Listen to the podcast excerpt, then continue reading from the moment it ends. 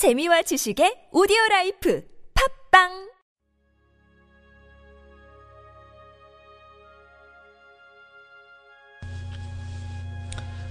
하나님은 나의 주님이십니다. 관심입니까? 아니면 일치입니까? 갈라디아서 2장 20절 말씀.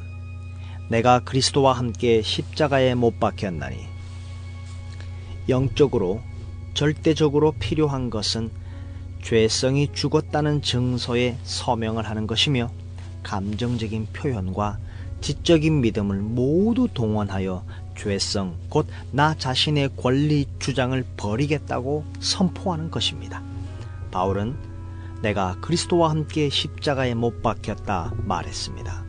그는 예수 그리스도를 닮기로 작정하였다 거나 그분을 따르기를 노력할 것이다 라고 말하지 않았습니다. 대신 그리스도와 함께 하나로 일치되어 십자가에 못 박혔다 라고 말합니다.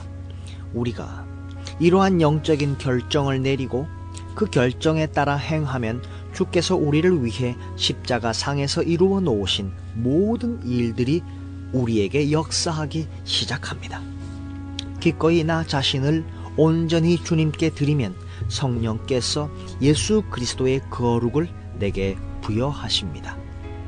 이제는 내가 산 것이 아니라 사람의 개성은 여전히 남아있지만 그 마음을 다스리던 성향은 완전히 바뀌게 됩니다.